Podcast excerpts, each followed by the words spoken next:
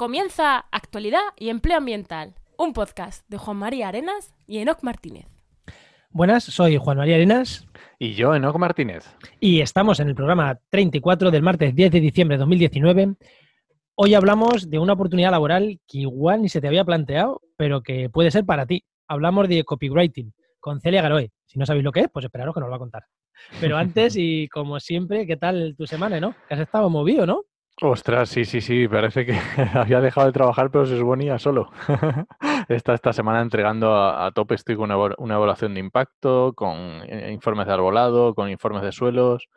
Y además el jueves pasado estuve en la COP, que me pasé por Madrid, estuve todo el día allí y bueno, si queréis os cuento luego, luego en actualidad hablamos un poquito de la COP. Luego en actualidad un poquito de la COP, que nada, alguien dedicado al medio ambiente que haya pasado por la COP, seré el único en España que no he pasado por la COP. Luego no, ya había mandado, había mandado a Enoch.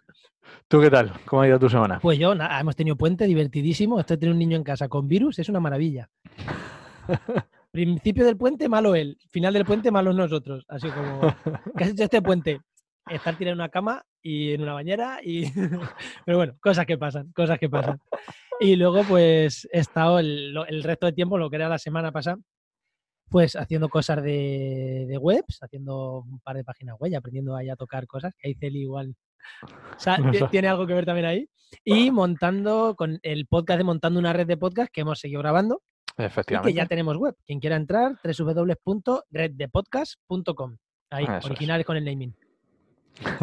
y también decir que la semana, el fin de semana anterior, no lo había comentado, pero estuve en la WordCamp, que es, que es un evento, un congreso, no sabría, ahora que nos cuente Célica si lo que es, mejor.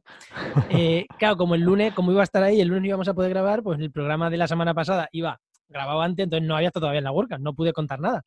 Y decir que mm, la gente que se dedica al mundo de desarrollo web, con WordPress y tal, son muy majos, muy majos. y que me, me, me, van a enganchar a dedicarme más aún a ese tema. Pero como dije, no pienso dejar el podcasting, ¿no? Van a ser un poco las dos cosas. Y nada, me lo pasé genial y a la gente que haga cosas de web y demás y tenga alguna WordCamp cerca, que se pase a conocer a esta gente. Y nada más, yo casi que no, damos paso ya. Venga, vamos a pasar a Celia. A la invitada, ¿no? Pues Celi Garoe es copywriting y redactora especializada en ecoturismo y negocios sostenibles y viajera empedernida que lo cuenta en su blog losmundosdeceli.com. Buenas, Celi. Hola, ¿qué tal? Hola, hola. Eh, muchas gracias por, la invitación y por tenerme aquí. Es copywriter, no copywriting. Copywriting es la, especialidad la acción. y copywriter es el, la persona. Esto, de, esto de tener el programa y entrar, eh, cambiar alguna cosa al último momento, pasa lo que pasa. Copywriter. No pasa nada, no pasa nada. Pues, oye, ¿qué me deja de tu presentación? Porque he dicho que eres así brevemente, luego ya entramos más en profundidad en la parte de, de empleo, pero eh, ¿qué me deja de tu presentación? Porque me he dejado yo Bueno, te has dejado todo el, todo. el pasado, ¿no? Que es de lo que no hago eh, promoción ahora mismo porque ya no me dedico a ello. Pero yo soy doctorada en bioquímica, en genética y, tengo un par de postdoctorados en, en ciencia, así que eso es pues lo que te has dejado. De nuevo, tenemos un científico aquí, pero en este caso no para hablarnos de ciencia, sino para hablarnos de una carrera científica alternativa, como le gusta decir a nuestro amigo Manolo Castellanos. Efectivamente. Pues, pues casi que pasamos con empleo y luego ya empezamos a preguntarle muchas cosas más a Celi. sí, sí, sí, venga. Vamos con la ráfaga y vamos con ello.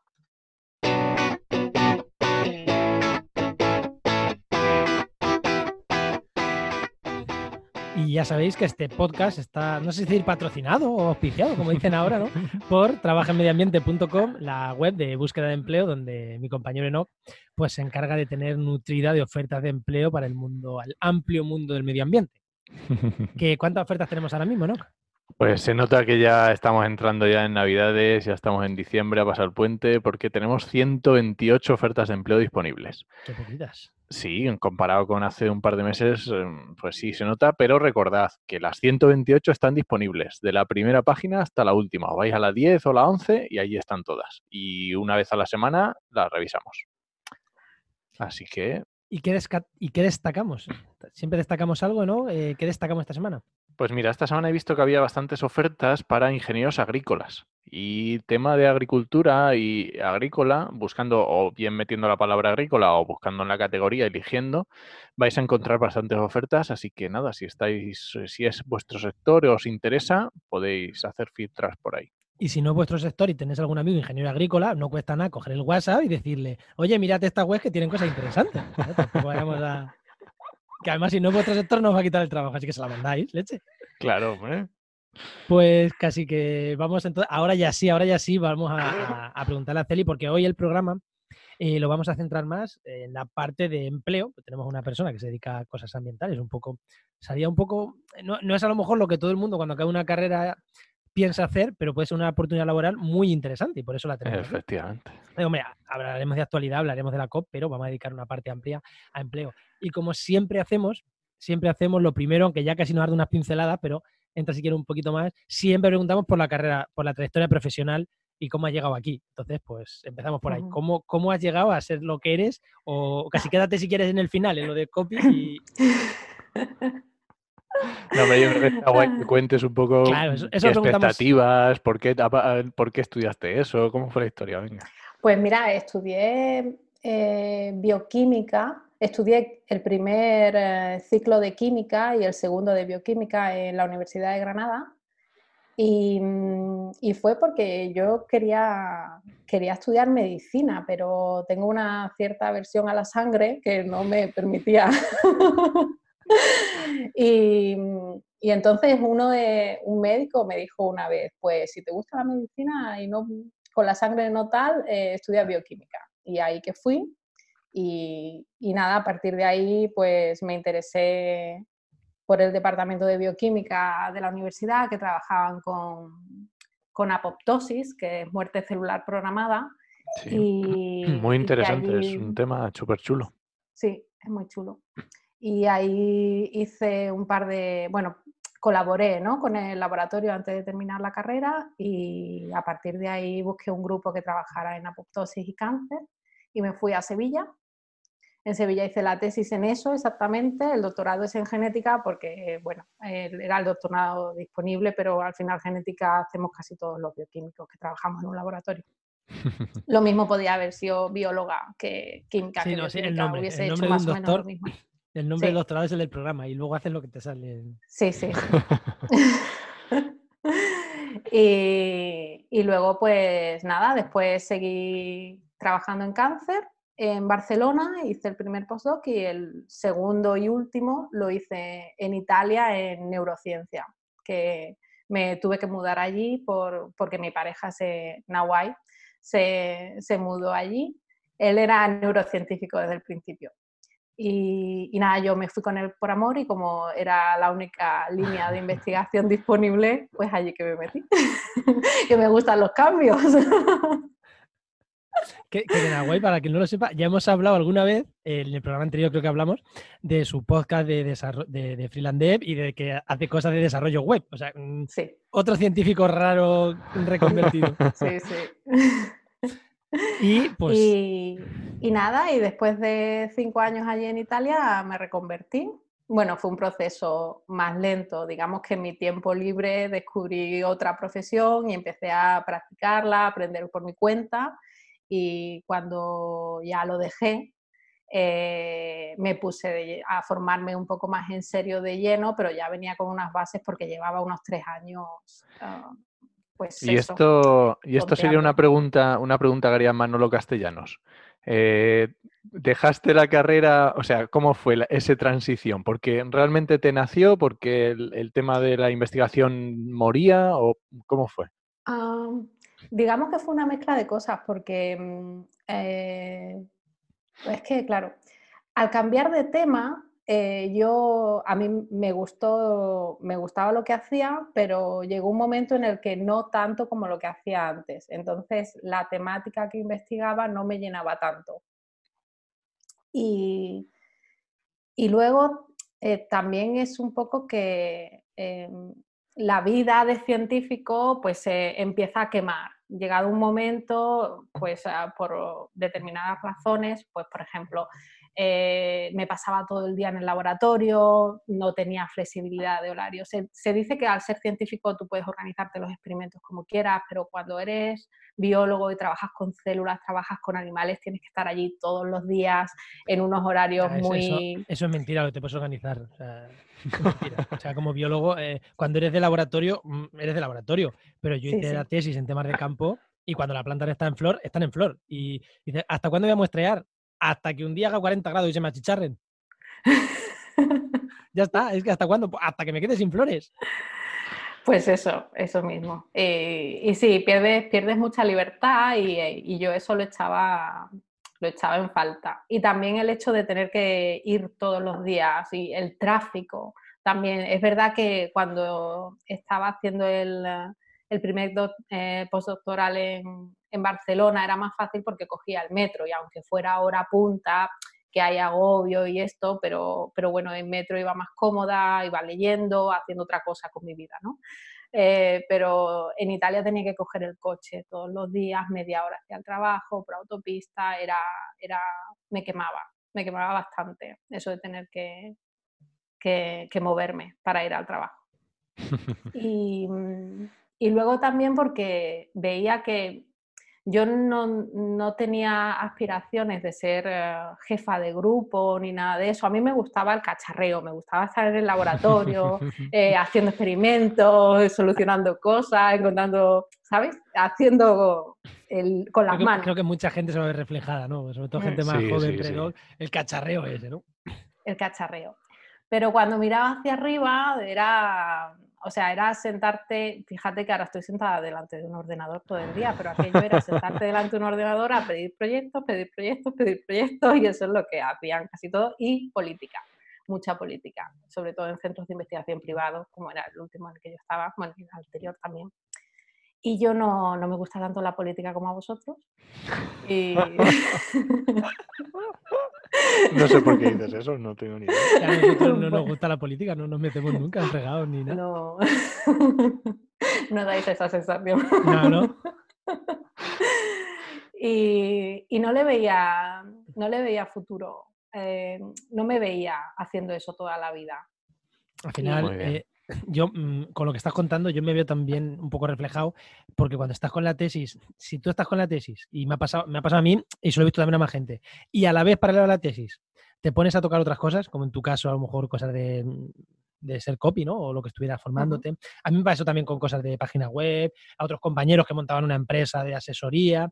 Al final, si tú estás acabando la tesis, pero ya empiezas a, a tocar esos otros mundos, o la política, o no sé qué, al final es que igual no te llena tanto. Y la ciencia es, eh, esto también lo digo para la gente que nos, para la gente que nos escucha, si estás escuchándonos y eres un científico y ves que tienes que hacer muchas más cosas porque no te llena, planteate si es tu camino el de la ciencia, porque la ciencia es muy, está muy reconfortante, muy chula, sacas cosas muy chulas, pero al final es muy absorbente. Y si no es tu mundo, es complicado, es complicado. Es complicado porque, porque los científicos tienen que estar muy pendientes, ¿no? Y, y si mm. tú ya estabas haciendo otras cosas, ya tu cuerpo, igual que me pasó a mí, tu cuerpo te pedía te pedía irte, de verdad. Yo estaba con una postdoc y me hice un curso de comunicación científica porque mi cuerpo me pedía otras cosas y en tu caso pues vemos que, te pasaba exactamente lo mismo.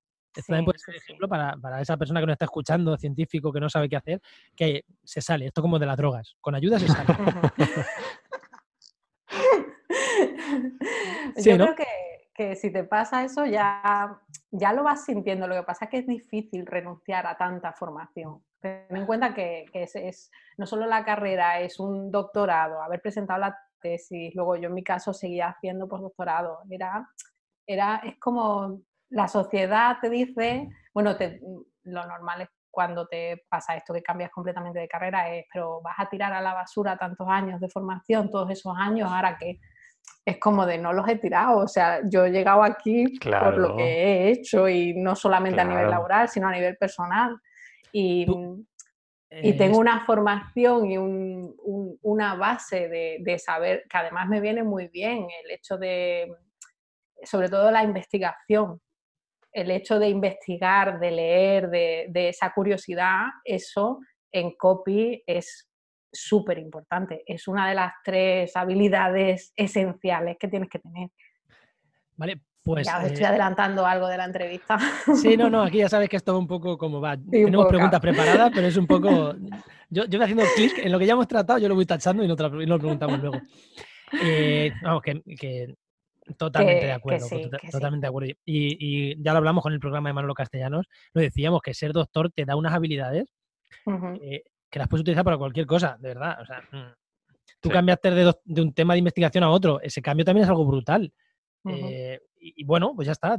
Tienes unas habilidades como doctor, que, o como doctora en tu caso, que no las pierdes. Y creo que igual tú no tendrías esto montado si no tuvieras este bagaje profesional que te da un doctorado, esa calma, esa tranquilidad, esa investigación que, que creo que es súper eh, súper bueno decir, no, no, yo soy doctor, pero y de hecho en la WordCamp que estuvimos, tú y yo, que coincidimos en Granada, en una de las charlas, no recuerdo, creo que fue Ana Cirujano, creo recordar que dijo, eh, dijo, soy no sé qué, pero, dice, no digáis nunca pero, soy no sé qué y hago no sé qué. En nuestro caso somos científicos y hacemos no sé qué.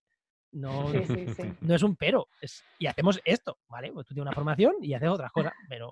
A mí me gusta, a mí no me gusta decir soy, me gusta decir que me dedico a cosas, que hago cosas y que me gustan cosas, pero no me gusta definirme como soy científica o soy copy, me dedico a, eso es lo que hago, eso es lo, o es lo que estoy haciendo ahora es un poco intentar no, definirnos tanto por cosas externas que a lo mejor no son todos nosotros, ¿no? Bueno, bueno, a lo mejor se sale un poco del tema. No, no, totalmente, no, totalmente. Totalmente de acuerdo. Totalmente de acuerdo. Pues eh, ya hemos hablado mucho. ¿Qué es, eh, ¿qué es ser copy? Porque la gente sí, pues ya lo has dicho, pero... ¿Qué es ser copy? Bueno, copy es, eh, el copywriting es la mm, escritura persuasiva, la llaman, que al final es eh, redactar textos o escribir, en este caso estoy hablando más en el entorno online, aunque el copy existe desde, que empezó la publicidad millones, o sea, muchos años atrás. Eh, eso es copywriting, es publicidad, es escribir de forma publicitaria. Y es simplemente em, escribir de manera que se consiga un objetivo, que el lector haga lo que tú quieres que haga después de leer ese texto, con un propósito escribir con un propósito, de forma persuasiva, atractiva.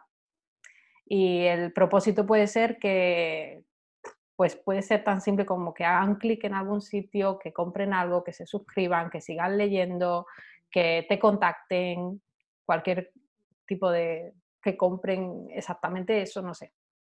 Que se, acaben, que se acaben la novela. Que se acaben la novela. Bueno, eso en realidad es más intriga, ¿no? Digamos que un escritor de una novela eh, no tiene que ser copywriter, pero es verdad que el copywriting absorbe ciertas características de, la intriga normal, ¿no? que es el estar en vilo, el querer seguir leyendo y, pues otra de las preguntas que teníamos es que ¿por qué te haces copy? Eso yo creo que no las has resuelto ya, mm, porque...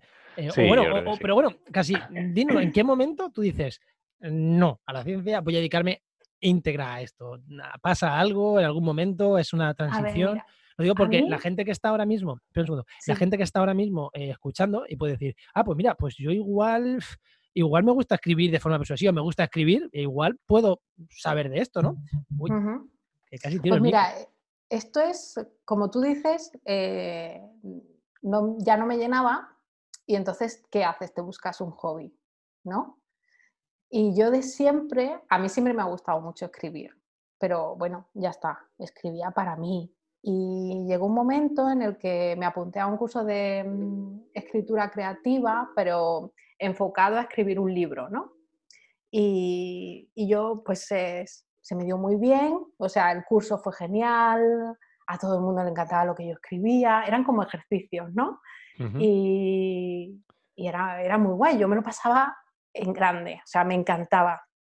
Y cuando tuvimos que presentar eh, como el, el, boceto de nuestra novela, ¿no? De, de, qué iría la historia que queríamos para que en el segundo curso empezara a desarrollarla, eh, a nadie le gustó mi historia. A nadie, todo el mundo le encantaba como yo escribía, pero a nadie le gustó la historia que yo tenía que contar porque no tenía nada interesante que contar o algo así pasó, ¿no?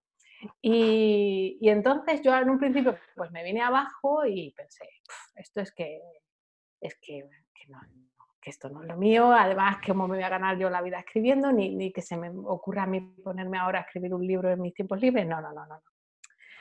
Y, pasó un poco el tiempo, pero yo seguía con esa cosa de que a mí me gustaba escribir, pero no tenía que escribir. Y me gustaba mucho viajar, que de ahí luego vendrá lo de la especialización. Y entonces, em, pues nada, un, día, como Nahuay se puso a, hacer páginas web, de repente, antes de, él hizo lo mismo, antes de dejar completamente su trabajo, él empezó a formarse, eh, bueno, a formarse, a interesarse por, por, creación de páginas web y empezó a formarse al principio mientras que trabajaba también. Y entonces le dije, pues montame un blog que yo voy a escribir sobre los viajes, aunque no me lea ni mi madre, me da igual. y entonces empecé a escribir y claro, empiezas a escribir y, empiezas a investigar un poquillo, de a ver qué, cómo mejoro un poco el blog, cómo, cómo puedo escribir para que sea mejor, porque no es lo mismo escribir un libro o una historia corta que escribir un blog de viajes en el que yo lo que hago es escribir lo que a mí me habría gustado encontrar cuando monté un viaje, ¿no? yo suelo viajar por libre siempre y entonces cuando organizo un viaje, ¿qué me gustaría encontrar? Pues eso es lo que yo escribo. Y entonces, eh, pues eh, empecé a investigar y Nawai empezó a hacer cursos cada vez más, más potentes y a, a, relacionarse con gente del mundillo digital. Y, y, me dijo un día, oye, ¿tú sabes que hay una profesión que se llama copywriting? y ahí empezó todo. Qué bueno. sabes hacer algo y al final es como, pues es que esto te puede ganar la vida así. Sí.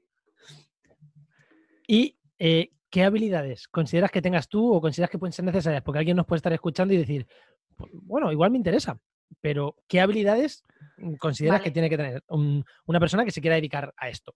Vale, yo creo que la primera habilidad, hay gente que dirá que no, ¿eh? O sea, esto que voy a decir es una opinión propia mía. estás, en, el programa ideal para dar opinión. creo que todo el mundo estará más o menos de acuerdo, pero hay ciertas personas que creo que no. Hay que escribir, hay, hay, que saber gramática, hay que controlar muy bien la gramática, hay que saber escribir bien, organizar bien las frases, poner tildes en su sitio, Mm, no hacer falta de ortografía, poner las comas donde hay que ponerlas y donde no, no, y, eso, hay que saber de gramática, no puedes escribir eh, que, porque hay mucha gente que yo veo que me dice, ah, no, que yo quiero ser copy, y conforme me lo están escribiendo, yo digo, Dios mío.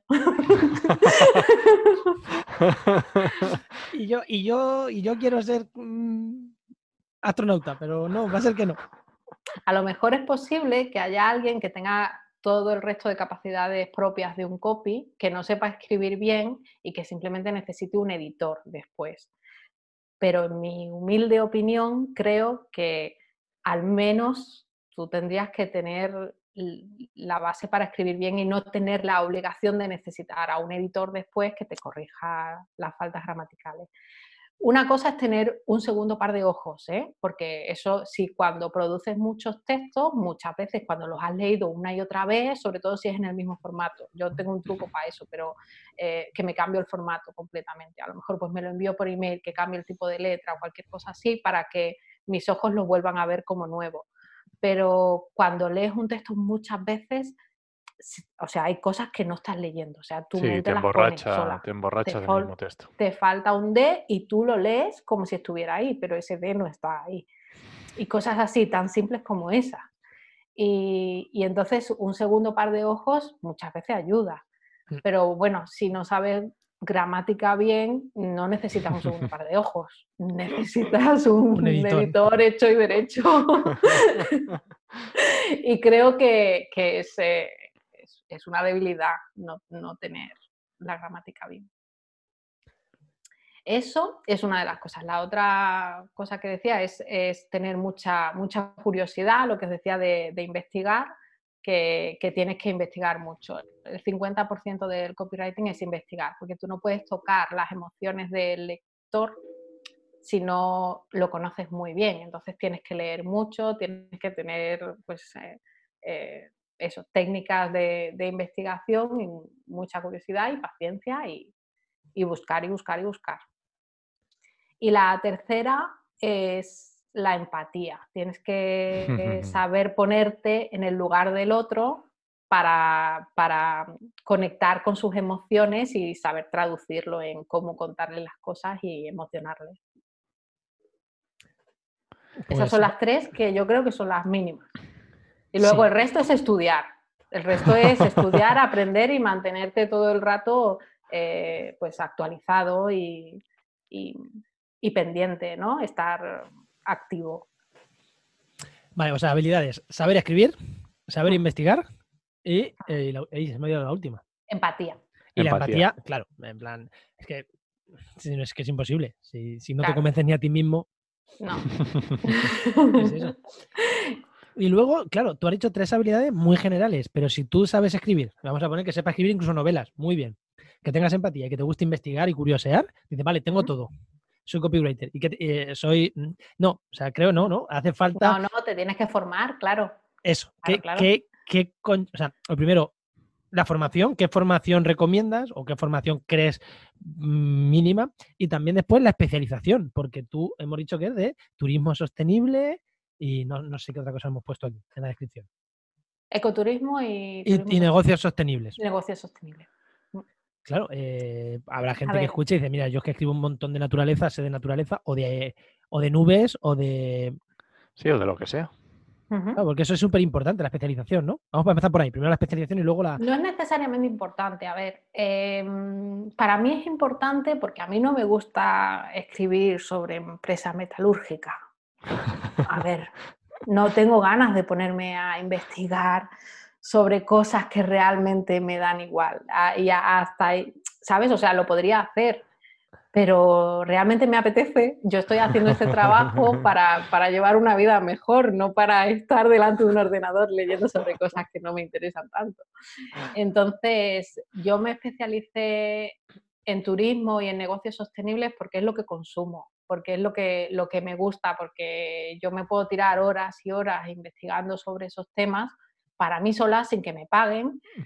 Entonces, que, que- que me, que me contraten para eso implica que yo ya vengo con una base que sé y aparte todo lo que yo investigue me va a servir para lo siguiente. O sea, también es aparte de crecimiento personal, porque a mí me interesa, es, eh, me facilita futuros trabajos porque yo estoy acumulando sobre mi, mi especialización conocimiento. Eh, no solo hago turismo sostenible y, negocios sostenibles, porque no todo el trabajo me llega por ahí, pero hago sobre todo eso. Entonces, el resto de negocios que me llegan eh, los escojo puntualmente dependiendo del tema. Por ejemplo, pues he trabajado con, con un estudio de interiorismo, por ejemplo, pues me puede interesar trabajar con un estudio de interiorismo y temas así, ¿no? Que, que me puede interesar, no son mi especialización, pero yo puedo investigar sobre ellos y, y hablarle al cliente de ellos, ¿sabes? Pero el que, va- el que está empezando dice, no, no, mira, yo estoy en paro o estoy hasta las narices de cobrar 600 euros en mi trabajo y echarlo a la completa, voy a intentar tir- tirar por aquí. Yo creo que la especialización, ¿no? Enoch? También, eh, ¿qué opinas tú?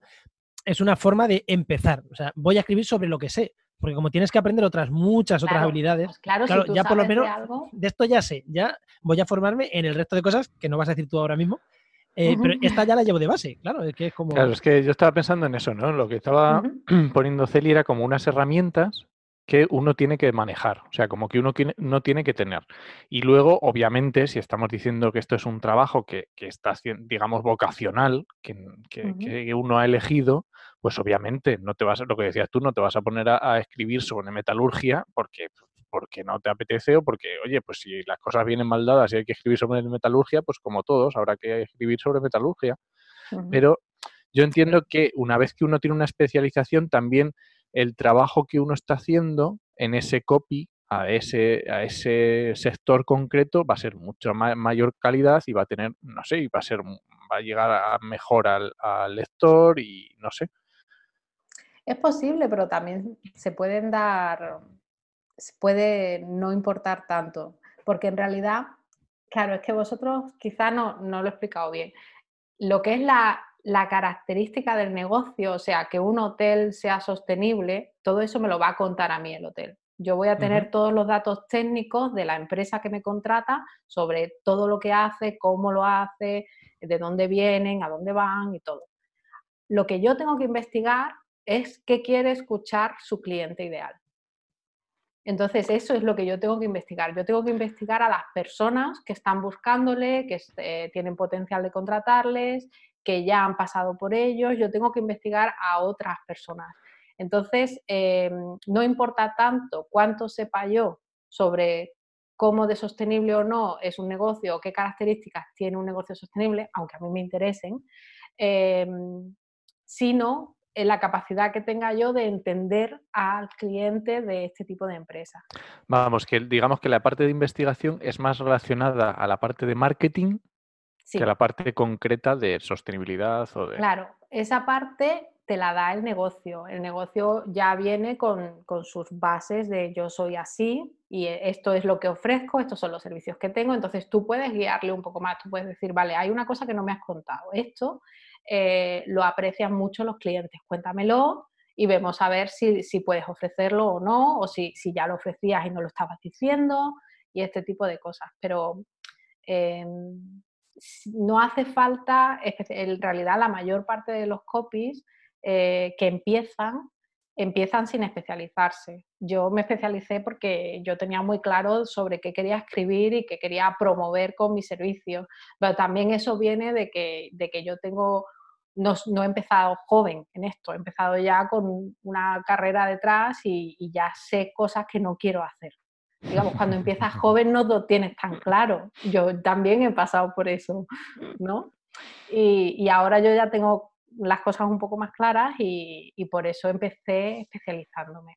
Aunque de vez en cuando cojo trabajos que no son eh, de turismo sostenible porque me llega por... Comer. Sí, también porque a veces creas uh, sinergias con otro tipo de profesionales, no sé, con otro desarrollador o con un, otro diseñador y, te, pide ayuda, ¿no? Te dice, oye, mira, tengo este trabajo, no sé qué, quiero que me ayudes, me, das tú los servicios de copy. Entonces, si esa, si esa relación ya es buena, el proyecto te gusta, no va en contra de tus valores, ejemplo, yo nunca haría el copy de una casa de apuestas ni nada de eso, o sea, nunca jamás. Entonces, aunque me lo pida quien me lo pida, pero a, eso me refiero, que, vas cogiendo trabajos que quizás no son de lo tuyo, pero porque te, alimentan una relación que, es productiva para ti. Y, la otra pregunta era cómo formarse, ¿no? Eso, eso, eso, eso. Eh, hay eh, a ver, hay muchas formas de formarse. si dominas el inglés, te puedes formar con cursos eh, extranjeros, americanos, que cuestan un pastón. Yo todavía no lo he hecho.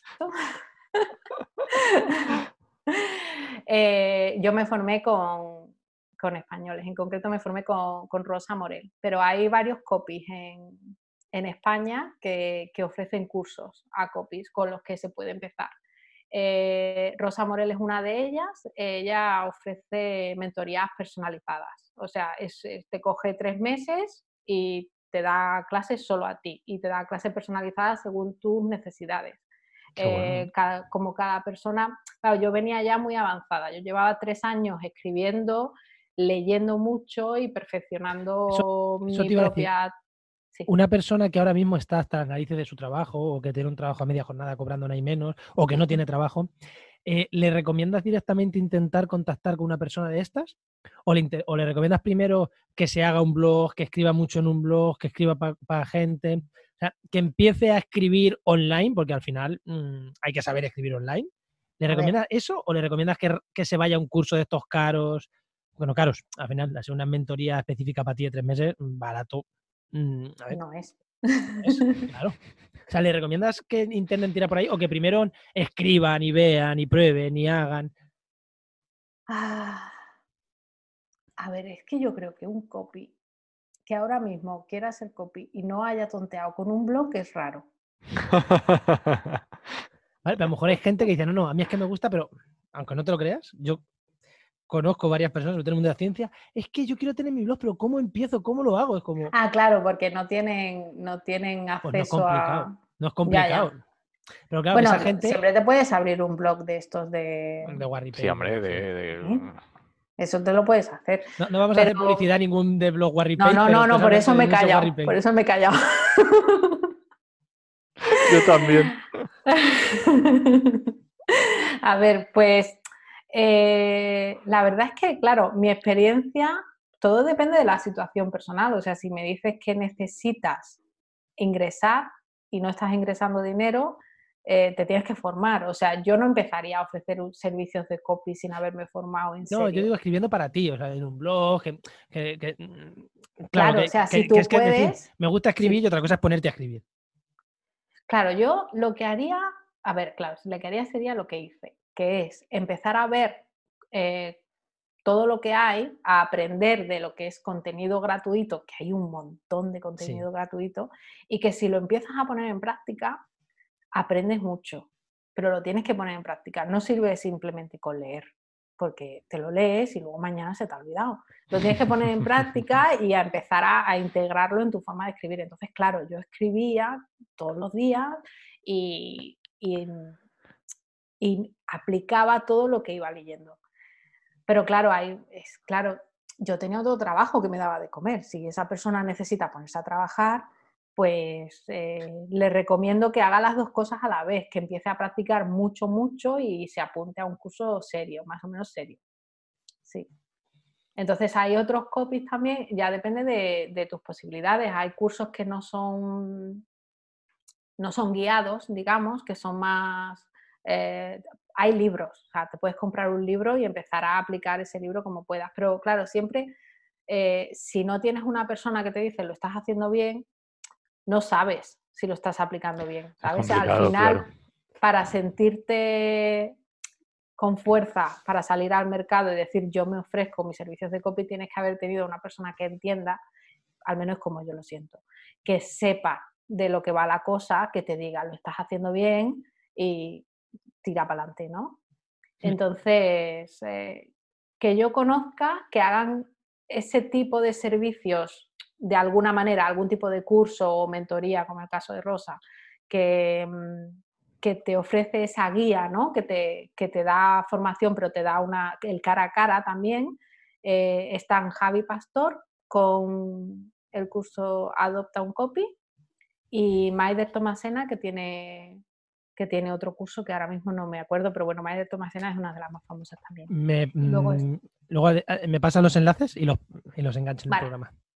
Y luego está Rosa que hace las mentorías individuales. Y estos son los tres así que conozco que te hacen un poco el, seguimiento. Luego hay otras personas que también tienen cursos de copy, pero a lo mejor con un poco de menos seguimiento. Eh, eh, por eso yo recomiendo em, empezar a mirar quién, quién, sabe del tema, quién hace esto. Eh, los precios españoles son mucho más baratos que los, que los americanos y, también están especializados en, eh, el público castellano. o sea que en cierto sentido está bien. Para empezar está perfecto. O sea, que recomiendas eh, eso. Eh, primero, por hacer una recapitulación, primero, que se lea mucho y que se practique en la medida de lo que se pueda. Sobre todo es practicar, es practicar. Y después coger un curso o, al principio o quizás mejor un poquito más adelante cuando ya hayas practicado para ya ir puliendo todos esos detalles y para ir aprendiendo ya antes de salir, ya decir, no, ofrezco estos servicios. Lo de hacer el copy a la página de la floristería de tu tía o del horno de pan de tu primo también puede ser una manera de practicar. ¿tienes, una web de, claro, tienes una web de mierda, pues, pues voy a intentar mm, practicar aquí. Va a seguir siendo una web de mierda porque no sé, pero por lo menos ya vas a tener algo más que, de lo que había, ¿no?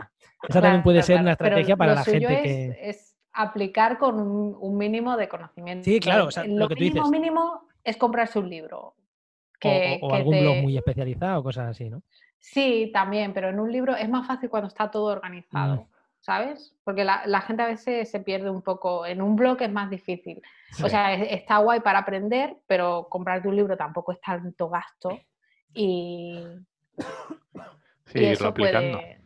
Ah, puede ir, sí, sí. Además puedes volver atrás, volver a leerlo. Sí, sí. Yo tengo libros de cabecera, o sea que... Eh, pues genial. Eh, creo que hemos respondido todas las preguntas más o menos que teníamos apuntadas. Eh, así que vamos a pasar a actualidad, que también nos des tu opinión de actualidad, aunque no te gusta mucho la opinión. pero que no le estamos viniendo actualidad, que llevamos ya 30 y, 30 y muchos minutos. Eh, y si no, se nos va el programa como siempre, a la hora y media, como siempre, hora y cuarto, como siempre. tampoco va a ser algo raro. Venga, pasamos, ¿no, Enoch? ¿O algo más quiere decirle de esta parte? Nada, venga, vamos a la actualidad.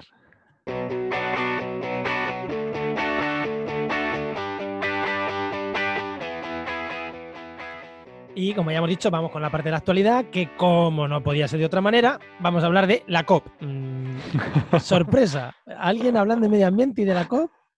Qué raro, raro. oye, que el programa anterior era durante la COP, el día que empezaba la COP, el día siguiente, y no hicimos ni una mención. Como todavía no habíamos empezado, como grabamos antes, no, no, no hicimos ni una mención. Y además estuvo súper chulo con Alberto Navarro, estuvo muy guay, muy guay. Llevamos dos programas que se escuchan mucho y seguro que este también.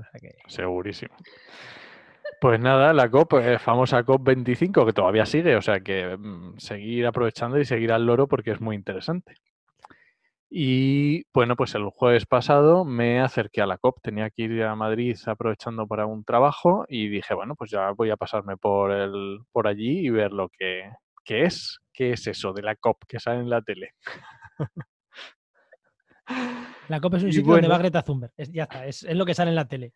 Pues yo fui antes que ella, así que no me allí a eso no me afectó. Sí, pero que la tele es eso, es un sitio donde está Greta Thunberg, que luego no, que luego está en otros sitios, pero. Ya. Pero bueno. Bueno, básicamente la COP, eh, por lo menos la parte eh, de la... Bueno, ya estuvimos hablando con Floren, el tema de la zona azul, la zona verde, pero bueno, yo fui solo a la zona verde, que es la zona donde puede ir cualquiera, digamos que te, te registras y ya está, no hay ningún problema, pasas. Eso sí, después de pasar unos cuantos controles de seguridad, pero pasas. y bueno, básicamente es una feria. Es una feria como cualquier otra. ¿vale? Eh, en vez de ser tan chiquititos, como a lo mejor estamos acostumbrados a, tipo de ferias de consumo o de estas de Navidad, son mm, están enormes, porque en vez de ser, eh, no sé, un señor o un que tiene ahí su, sus puestos, pues es no, es cerveza, no es cerveza artesana del Valle del Jerte, sino que es Iberdrola. Es Iberdrola, es Endesa, es pues fundaciones, eh, montón de, grandes empresas y de grandes, pues el ministerio, bueno, ese tipo de cosas, ¿no? Entonces, al final es, eso, es una feria. Lo, que es muy chulo es que los están, están preparados para hacer eventos, ¿vale? Para hacer conferencias o para que se hable de determinados eventos.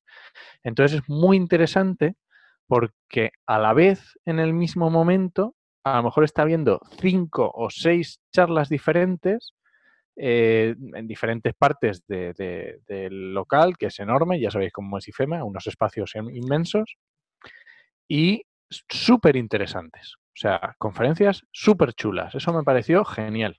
Esto es como, como el Viñarrock, que tienes muchos, para, muchos conciertos paralelos. Efectivamente, y puedes ir al escenario A, al B o a... Pues esto es igual, ¿no? Efectivamente, aquí cogías el, a la entrada que tenían puesto que había y decías, pues a este me interesa, a este otro, es mm, chulo, pero bueno, no deja de ser eso.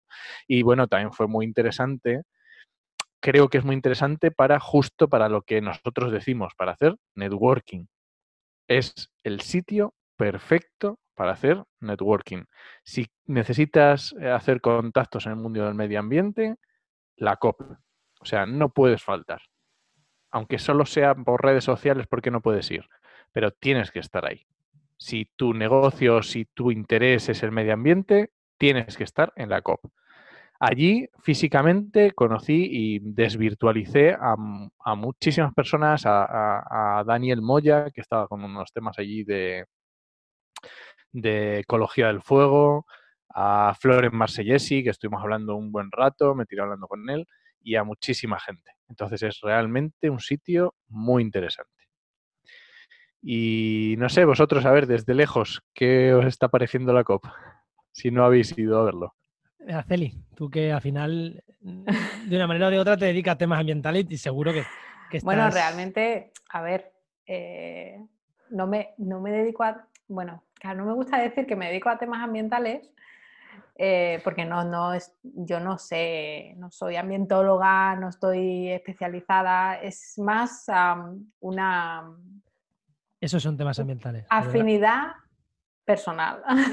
Te dedicas a eso, o sea, de verdad, eh, turismo sostenible te dedicas a eso, más posiblemente que yo, que hago podcast y...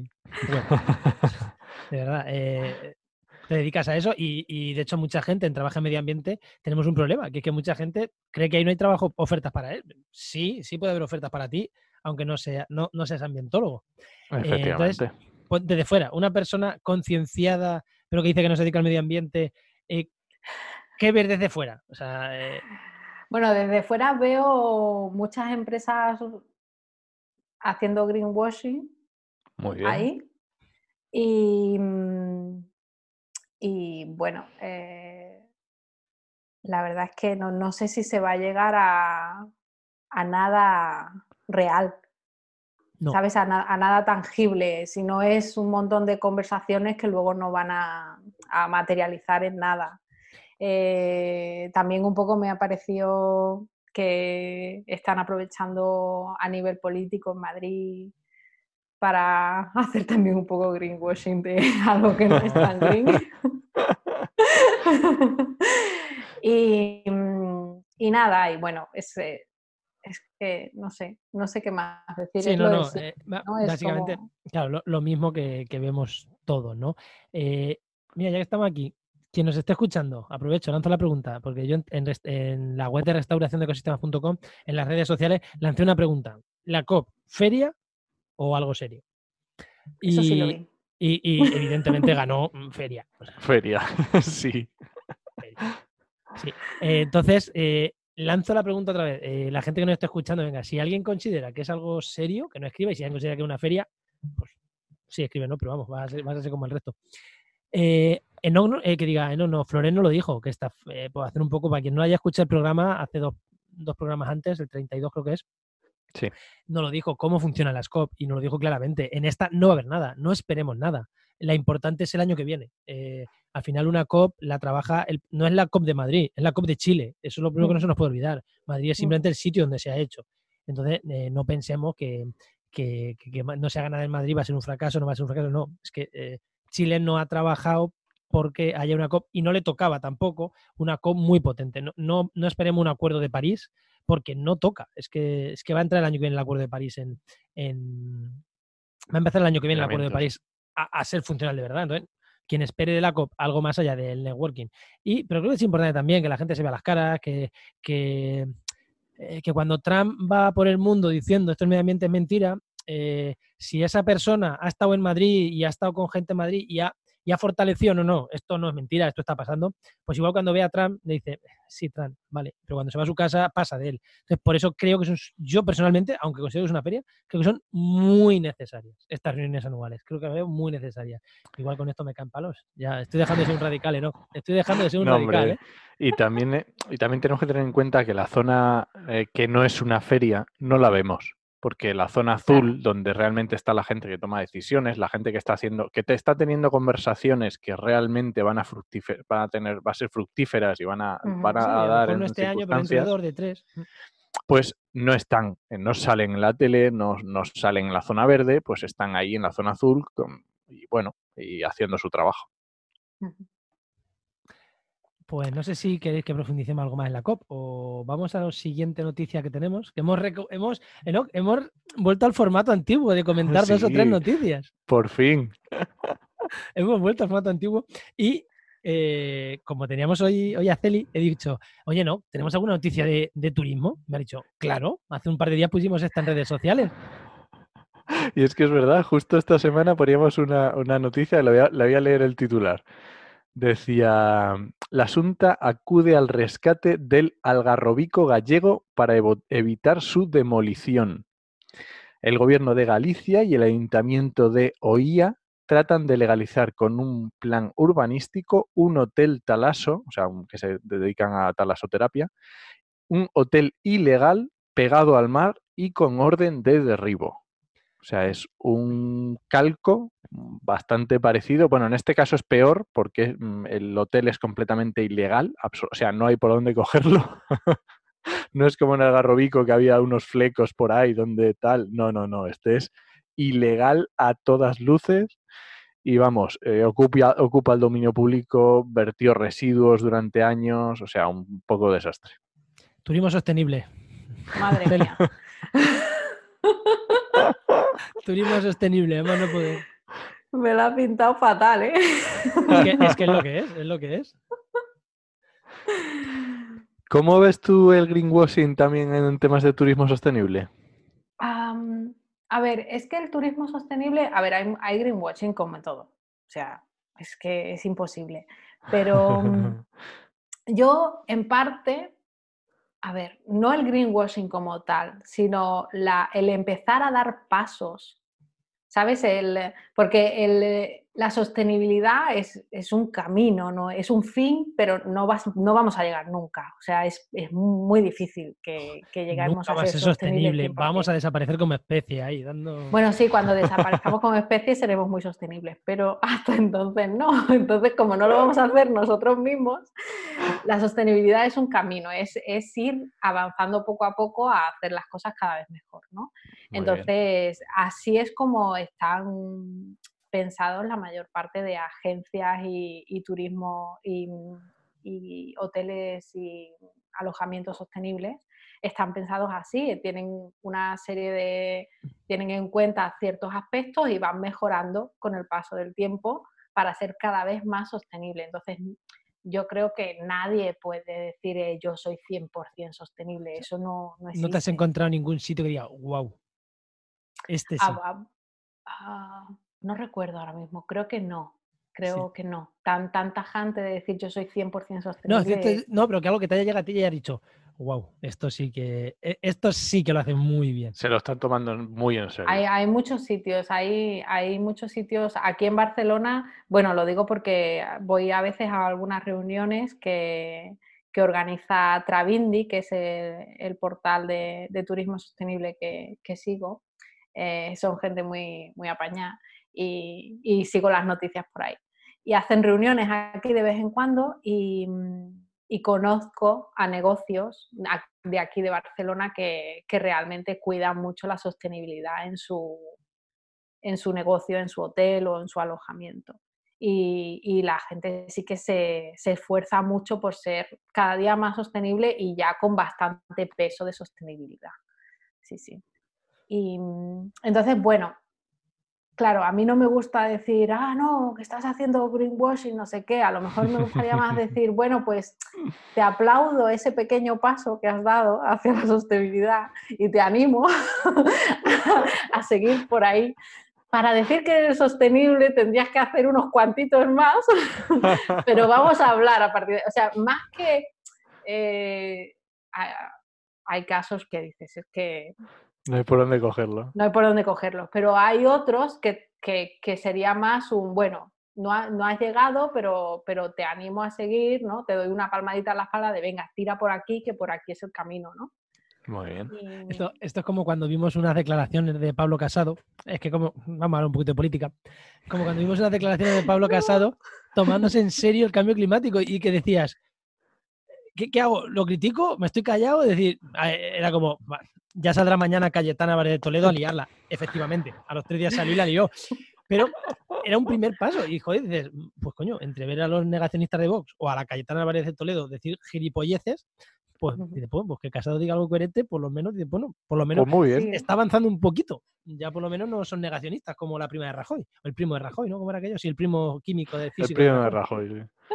Por lo menos es lo que tú dices, son pasitos. Hombre, que sí, que, que, no son, no es que sean mm, no son sostenibles ni nada sus políticas, pero por lo menos ya son pasos, ¿no? Entonces, igual pasa lo mismo, ¿no? En esto, que y cuando te encuentras, ya antes de irnos, ya cuando te encuentras a alguien así, ¿qué haces? Eh, le dices, venga, sí, corramos, pero cambia más cosas, o decir, mira, cuando te encuentras a alguien que dices... Todavía no, no me ha llegado nadie con greenwashing a mí.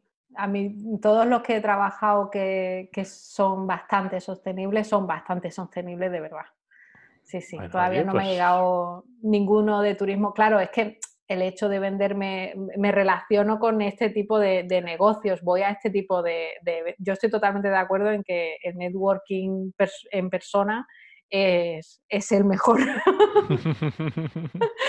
y claro, yo me relaciono con este tipo de personas porque voy a eventos donde la sostenibilidad está grande y es la temática central. Entonces, sí, todos los que me han llegado por ahora son, no son greenwashing. Y no creo que no creo que me lleguen empresas tan grandes de esas que hacen greenwashing. Bueno, tiempo al tiempo, tiempo al tiempo. Bueno, tiempo al tiempo, tiempo al tiempo. Todo puede, todo puede llegar y seguro que, seguro que algún alto empresario nos está escuchando y contacta contigo. No sé yo, no sé yo. No confías en el alcance de nuestro podcast, pero bueno, es, el que es. No, no, no. No, no creo que, que, les esté persuadiendo con lo que estoy contando es, ahora mismo. Es posible, es posible. Pues no, no sé si quieres algo más de actualidad o nos vamos a hablar con de los oyentes. Venga, vamos a hablar de los oyentes.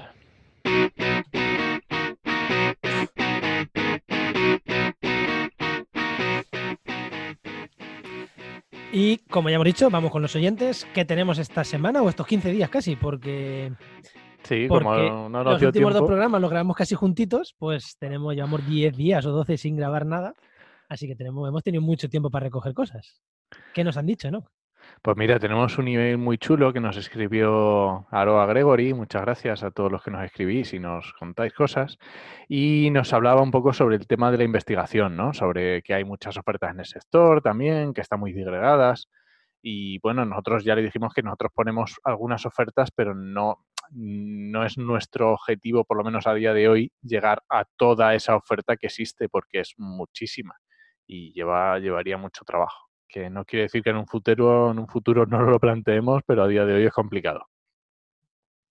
Y luego también, bueno, le dijimos que estamos, eh, que ya lo hemos dicho varias veces, que estamos pensando en hacer un programa más dedicado a temas de investigación y le hablamos de las páginas web estas, de ladvisor.net y glassdoor.es para el tema de valorar eh, grupos de investigación o empresas, para o tú como empleado para saber dónde te metes antes de aceptar un, una, pues una investigación o simplemente una empresa, vamos, una empresa que te quiere contratar. Y también nos hablaba sobre, nos preguntaba sobre la gran bellotada y efectivamente le remitimos al programa 26 con Daniel Moya, que le vi el otro día. Yo creo que ese programa es hard, hard, ¿eh? ese es complicadillo. Ese, ese con ese o nos o cuando escucha o, nos gusta o, sea, o, enganchamos a la gente mucho o, o dejamos. O la perdemos definitivamente. Bueno, somos así. ¿Qué le vamos a hacer? Y luego también tenemos... Eh, espera, espera, espera, espera. A mí me gustó, a mí me gustó. Sí, y creo que fue con ese programa con el que nos citaste en Twitter, porque la conversación... No, fue con el de los microplásticos. Con el de los microplásticos. Que me pareció Ah, que fue muy bueno. ¿Cuál? El de microplásticos, es que hemos hecho tres de plásticos ya. El último, el último. El de... No me acuerdo cuál sería. Eh, sí, el de, el, de los mamíferos, no, el de microplásticos en aguas... En aguas... Continentales. Continentales, sí. Con Alicia, este fue con Alicia, ¿no? No me equivoco. Y bueno, lo que decía era que, el Telegram está también muy activo, el grupo de Telegram. Ya sabéis, si queréis eh, buscarlo. Eh, ¿Cómo se llama, Juan? Actualidad, eh, mm, mm, podcast Actualidad Ambiental. Tú ya sabes que el naming y yo vamos El naming nos lo curramos un montón. Consistencia. No, no, es que es así. Yo, de verdad, yo recogía Enoch de, de, un blog que se llamaba Innovación. Es que difícil Tú me dirás y en el que subía ofertas de empleo, que es como, tío, o sea, no, vamos a hacer las cosas con coherencia. Vamos a hacer un podcast de qué va a ir, de empleo y medio ambiente. Pues, eso. ¿Cómo hacemos el grupo de Telegram? Pues podcast actualidad. Ya está, nosotros el, el naming lo tenemos claro. Pues eso, que ha estado muy interesante. Ha habido debate sobre arbolado urbano, sobre el famoso programa de radio de Arriba las Ramas, de Radio 3, que despierta sensaciones encontradas dentro del colectivo. Incluso estuvimos hablando de WordPress, así que, oye, de todo un poco en el grupo de Telegram. Sí. Eh, ¿Conoces el programa de Radio 3? ¿Teli? No, no. Arriba del Ramas, los domingos por la mañana, si es a las 10 o las 11. Yo no sé si recomendártelo. ¿Es durito? No, yo no lo he recomendado, ¿eh? yo solo lo he dicho. ¿Es durito a qué nivel? ¿Mucha política? No. No, no, no, no, no, no. Es que, o sea, creo que sí. o sea, no fumo nada. ¿Vale? Pero que decía pero es que si no te fumado cuatro porros, no te puedes poner a ver ese programa. Vale, Es como demasiado calmado, que luego tiene colaboradores buenísimos, ¿eh? que hay gente de mucho nivel ahí. Hay gente de, mucho muchísimo nivel ahí, o sea que, que, merece la pena echarle un vistazo. Pero es que yo personalmente, el rollo happy flowerismo este extremo de yo soy un árbol, yo soy una semilla, no puedo. Yo personalmente no puedo con eso. Es como, hubo ese debate en el grupo de Telegram y no sabían por dónde íbamos. Ya os digo, no puedo. Ese happy flowerismo extremo, no puedo. Entonces, lo he intentado varias veces y cuando empiezan con dos tonterías de esas, no. Bueno, oye, que está lo, muy bien. ¿Lo echan en podcast también? Sí, claro, claro. Entonces le puedes poner un 2 por o algo así. Sí, sí, sí. igual hasta más. Sí, pero no, no, no, de verdad, es que lo he intentado varias veces y a lo mejor ha coincidido el programa. Yo personalmente, y ya que nos preguntaban nuestra opinión en el grupo de Telegram, lo digo, no puedo con ese tipo de programas. No, yo, tampoco puedo, lo siento. Pero bueno, pero que está muy bien y hay colaboradores de muchísimo nivel, ¿eh? Y hay gente ahí muy interesante y, puede estar bien el programa. Pero yo personalmente prefiero otro tipo de podcast. Luego cuando lo escuches, Celi, ya me escribes y me dices, pues sí, yo hay razón. Yo creo que a ti a lo mejor sí que te gusta, fíjate. No sé por qué. ¿Sí? bueno, pruébalo a ver y nos cuentas. Pruébalo, y nos cuentas. Y luego lo comentamos si quieres. Y si no, nos digan, no, no lo comentes que... Pues eh, ya que estábamos hablando de que hemos hablado de la importancia del networking, como siempre, tenemos nuestra sección de networking, así que vamos para allá.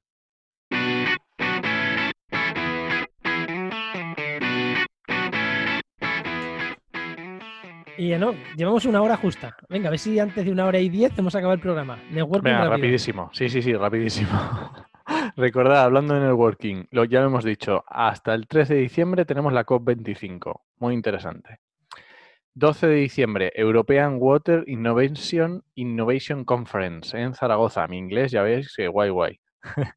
el 20 de diciembre, también muy interesante, una jornada que organiza APIA en Madrid sobre valoración de los resultados de la COP25 en el marco de la Unión Europea. También muy interesante. Mm. Y luego ya a más largo plazo, 5 al 7 de febrero, la Feria Genera de tema de energías renovables sobre todo en Madrid.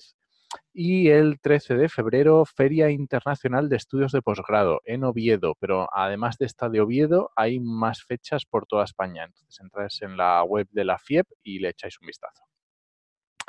Y no sé si, Celi, tú conoces algún sitio, algo interesante para hacer networking que se te ocurra ahora mismo. Bueno, las WordCamps. Ese tema WordPress, pero bien, pero no, pero eh, parece que es, no, pero sí, porque al final si vas a escribir de copy, si vas a trabajar de copy, tienes que saber cómo se hace una página web, cómo... Eh, o sea, que parece una tontería, pero es verdad que lo recomiendo, mm, yo también lo recomiendo mucho. Sí, sí. No, yo la primera vez que fui a una WordCamp, eh, porque hay WordCamps por toda España, o sea, seguro que hay una cerca de, donde viva el oyente. seguro que hay una cerca y si no hay una WordCamp, hay una Meetup eh, de WordPress que, que son como estar en familia en realidad. Yo fui porque Nahuay se estrenaba con una charla el año pasado, creo, y ya me enganché. Ya está, vas una vez y, hacen, muchos contactos y mucho networking ahí. Sí sí. sí, Y no es para desarrolladores en plan duro, hardcore, no, no, no, de todos los niveles. ¿eh? Puede ser simple usuario y aprender cosas. Sí, sí. Mm.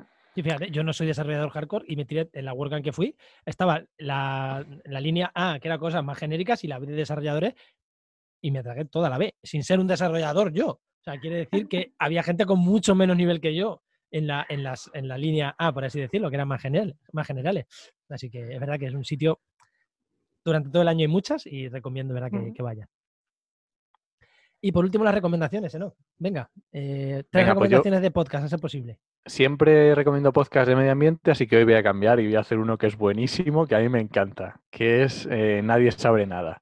No sé si lo había escuchado, es de la cadena SER de Berto y Buenafuente todos los sábados. es trampa.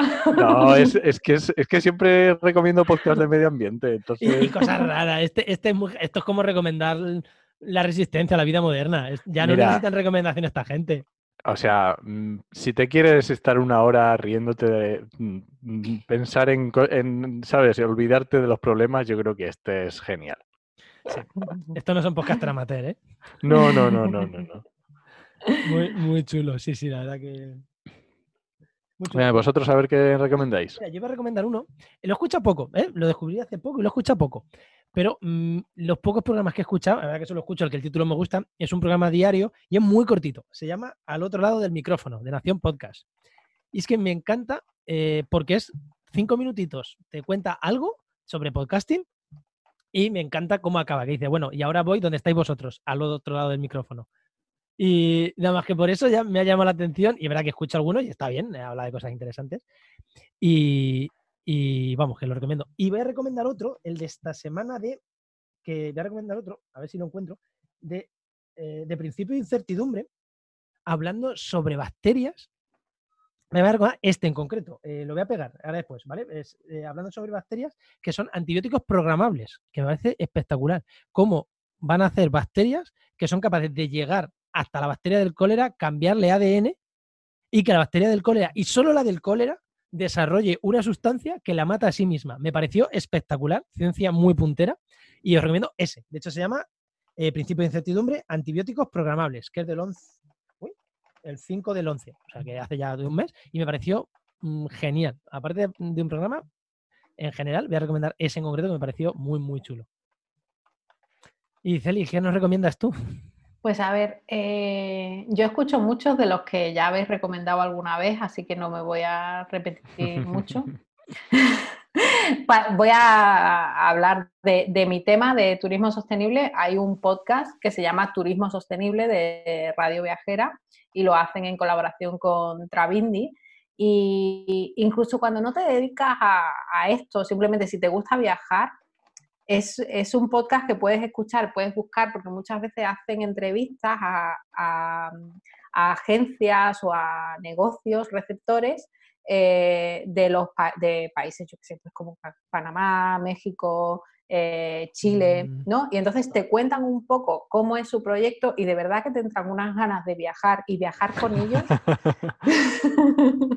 Así que si estás, yo qué sé, imagínate, pues quiero hacerme un viaje a México, pues oye, búscate los podcasts donde hablen de México porque realmente conoces unas agencias que no, no las conocerías de otras maneras y, te dan una experiencia muy diferente y, y, mucho más auténtica que la que tendrías con cualquier viajes nana nana, que conocemos todos y que no voy a decir nombre. No, pero... aquí de, la, gente mala no hablamos. Salvo que sea por Entonces, Entonces, sí, sí, yo, yo los escucho todos, pero, pero, pero bueno, si, si solamente estás organizando un viaje ya te puede interesar escuchar, porque te dan los, los datos para que te pongas en contacto con ellos y organices un viaje muy diferente. Muy bien. Y luego, eh, de risas así, porque yo escucho bastante de, comedia, ¿no? Eh, hay uno que no sé si habéis dicho alguna vez que se llama Buenísimo Bien. Ah, sí, sí. No lo hemos recomendado, pero también lo escucho. Ese me río muchísimo Este es de Burke, ¿no? Burke y. Sí, Burke y, ¿Cómo se llama? Y. Ay, no me acuerdo ahora. Bueno, mm, interesante. Bueno, también es de la cadena Ser, vamos, que lo podéis escuchar en, Sí, hoy, hablando, siempre hablamos de, cosas así más alternativas de, y, ahora ya recomendándolas, ¿eh? Si es que. esos chavalillos que tienen una emisora local. Sí, pero está muy chulo, está muy guay. Yo os lo recomiendo también. Y bueno, tengo, tengo más, pero no quiero aburrir. Lanzamos entonces a dos píldoras, una muy relacionada contigo. Y, y nada, pues al final, Eno, bueno, sí. Una hora y siete minutos. No estamos, no estamos. Vamos bien. Que, Celi, muchísimas gracias por aceptar la invitación. Antes de irme, una cosa que, antes lo iba a decir y no lo he dicho. Eh, ¿Qué? Tú estás aquí porque pusiste un tuit. La importancia de poner un tuit de muchas veces no sabemos, ¿no? la, la, potencia que puede poner. A mí me han salido trabajos por poner un tuit que dices, de verdad el tuit este que puse aquí, no sé por qué, me ha, terminado llamándome no sé quién para ofrecerme no sé qué cosa, pues eh, bueno, nosotros no te hemos ofrecido nada muy este, pero has participado en un podcast. Espero que te haya pasado bien. Pero la importancia, ¿no? De muchas veces de escribir, y no, no, no, no fue un tuit diciendo quiero participar en vuestro programa, fue un tuit diciendo me ha gustado vuestro programa. Y ahí te, o sea, cotillamos y dijimos, uy, esta chica tiene algo interesante que contar, ¿por qué no la invitamos? ¿verdad? Que no, no, fue un quiero participar. Es, esa es la importancia del networking, ¿no? Decir, yo estoy aquí, y, os escucho. Ahí, escuchar a esta gente que merece la pena y dijimos, joder, pues, pues merece la pena escucharte a ti también. Y por eso estás, y por eso te teníamos hoy aquí. Efectivamente. No, no, sí, sí. Yo, la verdad es que me, lo paso muy bien con vuestro programa. Ya te digo que si fueran un poquito más cortos, os escucharía más, porque a veces se me van acumulando, no me dais tiempo. Yo solo puedo escucharos cuando camino por la calle o estoy cocinando, ya está. Nos lo han dicho, que, que hagamos programas más cortos, pero bueno, somos así. Pero bueno, dejaríais de ser vosotros también. Efectivamente. Es marca de la casa. Bueno, no, tenemos el, programa de montando una red de podcast, que no hablamos ah, de medio claro, Claro, dando, más trabajo. Sí, sí, muchas gracias. No, pero bueno, tampoco, ese tampoco... Y son 10 minutos, que ahí nos lo curramos, ¿eh? Bueno, no, son 10 minutos menos este y el de la semana que viene, que ya los tenemos grabados, que son 20. Bueno, vale, pero es que era o hacer dos de 10 minutos o hacer uno de 20. No, no, era hacer uno de 40, dos de 20 o, uno de, o cuatro de 10. Y dijimos, venga, dos de 20. Pero merecen la pena. merecen la pena. Vale, vale. Me lo pondré en la cola. Muchísimas. Sí, bueno. Que eso, que muchísimas gracias por haber aceptado estar aquí. Sabemos que es tu primer podcast. Espero que te lo hayas pasado bien y que sea el primero de muchos. Eso es. Y ya sabéis que podéis encontrarla en Twitter, Celigaroe, y dinos dónde más, en alguna web o dónde te buscas. Pues la web eh, donde me pueden encontrar es en celigaroe.com. Así fácil, fácil, Y luego si tienen ganas de leer sobre mis viajes, eh, que ahí ya yo simplemente cuento, eh, en losmundosdefeli.com. Muy bien. Pues los pondremos los enlaces, por si alguien se los ha perdido, pero vamos que es, es fácil. Es fácil. Vale, pues vamos a despedir el programa y ya después, fuera del micro, te despedimos a ti. Eh, recuerda que puedes encontrarnos en Evox, en Spreaker, en Spotify y en 2.000 sitios más. Y os esperamos la semana que viene en Actualidad y Empleo Ambiental y durante toda la semana en trabajemedioambiente.com y en nuestras redes sociales. Nos escuchamos. Adiós.